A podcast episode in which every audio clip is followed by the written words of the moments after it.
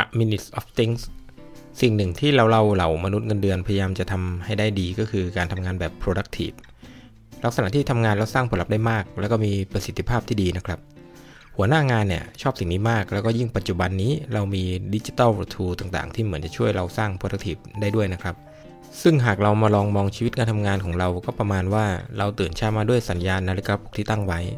เราตรวจสอบการประชุมประจำวันนะครับ แล้วก็ตรวจสอบ to do list ที่ต้องทำประจำวันด้วย ตรวจสอบอีเมลที่ส่งมาใน inbox อ่านแล้วก็ตอบกลับ ทุกอย่างมี notification ที่ช่วยเตือนเราให้ทำเมื่อเตือนเราขึ้นมานะครับ เมื่อเราทำทั้งหมดนี้แล้วเนี่ย เช่น clear inbox clear to do list เนี่ย เราก็จะรู้สึกว่าเรา achieve แล้วไม่มีเรื่องค้างคา วันนี้เรามี productivity ที่ดีแล้ว แต่จริงๆ แล้วเนี่ยมันเป็นแบบนั้นหรือเปล่านะครับ หรืองานบางอย่างที่เราตั้ง notification ไว้เนี่ย เราใส่ไว้ใน list ใน schedule เนี่ย อาจจะทำให้เราแค่รู้สึกดีว่า เรามีงานเยอะ เรากำลังยุ่งอยู่กับงาน ทั้งๆสิ่งเหล่านี้เนี่ยอาจจะไม่ได้สร้างผลลัพธ์ที่ดีเลยด้วยซ้ำนะครับ ภาพรวมกว้างจึงอาจจะพอสรุปได้ว่าในปัจจุบันนี้เนี่ย หากเราทำตัวให้ยุ่งเข้าไว้ เราจะรู้สึกว่าเรามี productive ที่ดี ซึ่งลักษณะดังกล่าวอาจจะเรียกว่า performative business นะครับ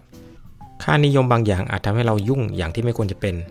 เช่น หากเราทำงานอยู่ในออฟฟิศจนถึงเวลาเลิกงานนะครับ แล้วเพื่อนเราส่วนใหญ่เนี่ยยังนั่งทำงานกันอยู่ โดยเฉพาะหัวหน้าเราเนี่ย เรากล้าที่จะสะพายกระเป๋ากลับบ้านทันทีหรือเปล่า แต่ทั้งที่จริง ๆ แล้วงานเราเสร็จแล้วนะครับ แล้วก็ไม่มีอะไรที่ต้องเคลียร์แล้วเนี่ย หรือหากเรากำลังตอบอีเมล หรือส่งข้อความติดต่อเรื่องงานอยู่ เราจะนั่งรอตอบโต้ข้อความอย่างใจจดใจจ่ออยู่หน้าคอมหรือเปล่านะครับ ทั้งๆที่เราอาจจะกลับบ้านไปทำอย่างอื่นได้ดีกว่า อีกสถานการณ์ที่เราเคยเจอนะครับก็คือการเข้าร่วมการประชุมเป็นเวลานานๆ โดยการประชุมนั้นเนี่ยไม่ได้มีวาระ การประชุมอะไรที่ชัดเจนเลย ไม่มีประเด็นที่สำคัญ แต่เราต้องนั่งร่วมการประชุมเป็นเวลานานๆซึ่งผลจากการประชุมก็ยังไม่มีอะไรที่ชัดเจนนะครับ สถานการณ์ทั้งหลายเหล่านี้เนี่ยหากไม่คิดอะไรมากเราก็อาจจะคิดว่ามันคืองาน หรือภาระที่ต้องทำแต่จริง ๆ มันกลับไม่ได้สร้าง productivity ที่ดีเลยนะครับ กลับเป็นภาระที่เพิ่มขึ้นอย่างไม่ควรจะเป็นด้วยซ้ำไป ผลการศึกษาของแกลล็อบนะครับเพราะว่า1ใน4ของพนักงานเนี่ยจะรู้สึกเบิร์นเอาท์จากเวลางานที่มากขึ้น แล้วก็ผลการศึกษาของดีลอยนะครับก็ออกไปในทำนองเดียวกันก็คือ2ใน3ของพนักงานเนี่ยคิดว่าพลังงานที่ได้รับเนี่ยมากเกินไป ผลกระทบในทางลบก็คือความเครียดจากการทำงานที่มากขึ้น ซึ่งหากเรามองถึงเวลาที่ใช้ในการทำงานจริงๆเนี่ยอาจจะไม่จำเป็นต้องทำถึงขนาดนั้นก็ได้นะครับ และการทำงานที่น้อยลงนะครับก็อาจจะส่งผลดีในภาพรวมซะด้วยซ้ำไป หากเราลดเวลาในการทำงานที่ไม่จำเป็นลงนะครับ ตัวอย่างนะครับ เช่น บริษัท Microsoft นะครับที่ญี่ปุ่นให้พนักงานทำงานเพียง 4 วันต่อสัปดาห์ พบว่า productivity เนี่ยสูงขึ้นถึง 40%แล้วก็ลดค่าใช้จ่ายที่ไม่จำเป็นไปได้ถึง 25%นะครับเราก็ได้ทราบไปแล้วนะครับว่าภาระงานที่เรายุ่งเนี่ยไม่ได้มีผลดีกับเราทั้งเรื่อง productivity แล้วก็ยังสร้างความเครียดอีกด้วย เรื่องนี้เนี่ยสามารถพิสูจน์ได้ในเชิงวิทยาศาสตร์ได้ด้วยนะครับ โดยปกติเมื่อเราเจอกับงานที่ค่อนข้างซับซ้อนเนี่ย สมองส่วน frontal lobe หรือกลีบสมองส่วนหน้า จะมีหน้าที่ในการช่วยคิดวิเคราะห์ในเรื่องซับซ้อนเหล่านี้นะครับ แต่ข้อเสียก็คือสมองส่วนนี้เนี่ยจะเหนื่อยล้าเร็ว ใช้ได้ไม่นานนะครับ ก็เหมือนแบตเตอรี่ค่อย ๆ หมดลงไป แล้วก็จะต้อง recharge ใหม่ โดยการศึกษาของ Carnegie Mellon นะครับพบว่าหากเราพักสมองเราสัก 30 วินาทีเนี่ยก็เพียงพอที่จะ recharge พลังให้กับสมองส่วนนี้เรากลับมามีพลังขึ้นมาอีกครั้งได้แล้วนะครับ อย่างไรก็ตามคำถามก็คือ เราจะใช้เวลาพักดังกล่าวไปทำอะไรดี นักวิจัยของ Harvard Business School นะครับได้แบ่งประเภทการพักเบรกออกมาเป็นทั้งหมด 4 ประเภทก็คือประเภทแรกนะครับ social break ก็คือการพักแล้วก็พูดคุยกับเพื่อนของเรา 2. นะครับ nutritional break โดยการพักแล้วก็ไปกินพวกขนมขบเคี้ยวหรือดื่มดื่มน้ำนะครับ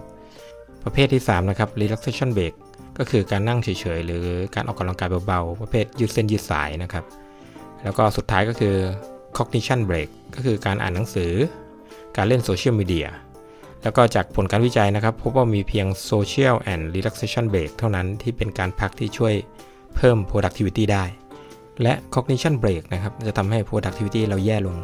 เพราะฉะนั้นนะครับครั้งหน้าเนี่ยหากเราจะพักเราอาจจะเลือกเดินไปคุยกับเพื่อนข้างๆโต๊ะข้างๆเราก็ได้ ถัดมานะครับดิจิทัลเทคโนโลยีเนี่ยทำให้เราเสพติดงานมากขึ้น ปัจจุบันเนี่ยเราติดต่อสื่อสาร เรื่องงานแบบดิจิทัลเป็นหลักนะครับ เช่นการโทรคุยกันการประชุมผ่านซูมหรือตอบอีเมล ข้อเสียที่พบก็คือเทคโนโลยีเหล่านี้เนี่ยทำให้ความสัมพันธ์ของคนเราแย่ลง และทำให้เราโฟกัสงานได้น้อยลง โดยเฉพาะการใช้สมาร์ทโฟน ซึ่งมีกับดักเรื่องโซเชียลมีเดียแอปแฝงอยู่เยอะนะครับ เรามักจะเสพติดการไถsocial app ต่างๆ เพื่อให้ได้รับข้อมูลหรือข่าวสารใหม่ๆซึ่งสมองเราเนี่ยจะรู้สึกดีเพราะโดพามีนหลั่งนะครับ ซึ่งคล้ายกับ การที่เราหยอดเหรียญแล้วก็ดึงคันโยกของตู้ slot machine เพื่อเสี่ยงโชค เราจึงทำมันบ่อยขึ้น หรือการที่เราเห็นข้อความใหม่ใน inbox ที่เราจะอดใจไม่ได้นะครับ ที่จะเปิดดูทันที เพียงเพราะถ้าเราเปิดดูเนี่ยเราจะรู้สึกว่าเราได้ทำงานบางอย่างเสร็จแล้ว เราจะรู้สึกเหมือนได้รับรางวัลเล็กๆนะครับแล้วก็รู้สึกดีกับสิ่งนี้ ข้อแนะนำในเรื่องนี้นะครับก็คือการทำอีเมลไดเอทก็คือการกำหนดเวลาที่เช็คอีเมล เช่น9โมงเช้า1ครั้ง บ่าย 3 อีก 1 ครั้ง แล้วก็ช่วงสุดท้ายก็คือ6โมงเย็น เป็นช่วงๆแบบนี้นะครับ คล้ายกับการมองว่าอีเมลคือมื้ออาหารที่เราจะกำหนดเวลากินไว้ชัดเจน ไม่ใช่นั่งอยู่หน้าคอมหรือมือถือแล้วก็ตอบอีเมลทั้งวันนะครับ ถัดมานะครับ การสื่อสารที่ดีช่วยสร้าง productivity การสื่อสารที่ดีจะสร้างความเข้าใจ ความเข้าใจที่ดีจะทำให้บรรลุเป้าหมายได้ การเลือกใช้ภาษาเพื่อสร้างความเข้าใจจึงเป็นสิ่งที่ต้องทำนะครับ ก่อนที่จะสื่อสารอะไรออกไป เราควรจะคิดหรือเตรียมการสื่อสารทุกครั้ง เพื่อให้เกิด productivity สูงสุด การสื่อสารนั้นพัฒนาจาก 2D เป็น 3D ในปัจจุบันนะครับ โดย 2D เนี่ยก็คือการสื่อสารในลักษณะ ตอบอีเมล ส่งข้อความเข้าหากัน ข้อดีก็คือรวดเร็ว แต่ข้อเสียคือความหมายอาจจะไม่ชัดเจนแบบที่เราต้องการสื่อ การสื่อสารแบบ 3D เนี่ยจะมักจะมีประสิทธิภาพมากกว่าการสื่อสารในลักษณะนี้ก็คือการประชุมแบบออนไลน์ที่เราสามารถเห็น non-verbal language ได้ชัดเจนนะครับ ประเภทท่าทาง สีหน้า การพูดที่เป็นประโยคครบถ้วนมากยิ่งขึ้น สิ่งเหล่านี้เนี่ยสามารถช่วยสร้าง productivity ได้อย่างไม่ยากนัก เพียงเราเลือกวิธีการสื่อสารให้เหมาะสมเท่านั้นเอง และเรื่องสุดท้ายที่จะพูดถึงนะครับ จริงๆ เป็นเพนพอยต์ของใครหลาย ๆ คนรวมถึงตัวผมเองด้วยนะครับ ก็คือการประชุมที่มากจนเกินไป ยิ่งช่วงโควิด -19 เนี่ยด้วยแล้วเนี่ยตารางการประชุมแน่นมากนะครับ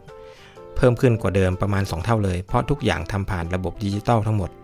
เราแทบจะกระโดดจากการประชุมนี้ไปอีกการประชุมหนึ่ง แบบต่อเนื่องกันเลย อาจบางครั้งเนี่ยนะครับอาจจะหนักถึงควบ 2 การประชุมในเวลาเดียวกันก็มีนะครับเพียงเพราะเราไม่กล้าที่จะแคนเซิลการประชุมใดเลย และโคนัทเองก็ไม่กล้าที่จะตัดใครออกนะครับแล้วก็ส่งแบบกดกวาดไว้กันเหนียว สิ่งที่เราควรทำก็คือการตีค่าการประชุมนั้นๆ ให้ออก ว่าเราจะได้อะไรจากการประชุมที่เราเข้าร่วมนะครับโดยมีหลักการคิดอยู่ 2อย่าง อย่างแรกนะครับ ตั้งคำถามก่อนว่า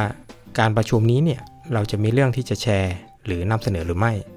ถ้าเราไม่เข้าทีม อาจจะขาดข้อมูลสำคัญในการตัดสินใจ อาจจะทำให้การตัดสินใจนั้นผิดพลาดได้หรือเปล่า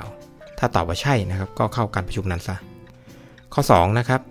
เราจะได้รับประโยชน์จากการประชุมนี้หรือเปล่า ประโยชน์ที่ว่าเนี่ยอาจจะหมายรวมถึงการแสดงความเห็นวิสัยทัศน์ของตนเองให้หัวหน้าของเราเนี่ยได้เห็นนะครับ เพื่อความก้าวหน้าในอนาคต หรือการแสดงความเห็นต่อเพื่อนร่วมงานก่อนดำเนินการใด ๆ ถ้าตอบคำถามว่าใช่นะครับ ก็เข้าร่วมประชุมซะและแม้ว่าเราจะไม่ได้เข้าร่วมกับประชุมบางเรื่องเนี่ย เราอาจจะยังสามารถหาช่องทางอื่นในการตามเก็บข้อมูลที่จำเป็นได้นะครับ เช่นอาจจะส่งตัวแทนของทีมเราเนี่ยเข้าไปร่วมกับประชุม แล้วก็นำมาแชร์ให้ทีมฟังอีกทีหนึ่งแบบสั้นๆนะครับ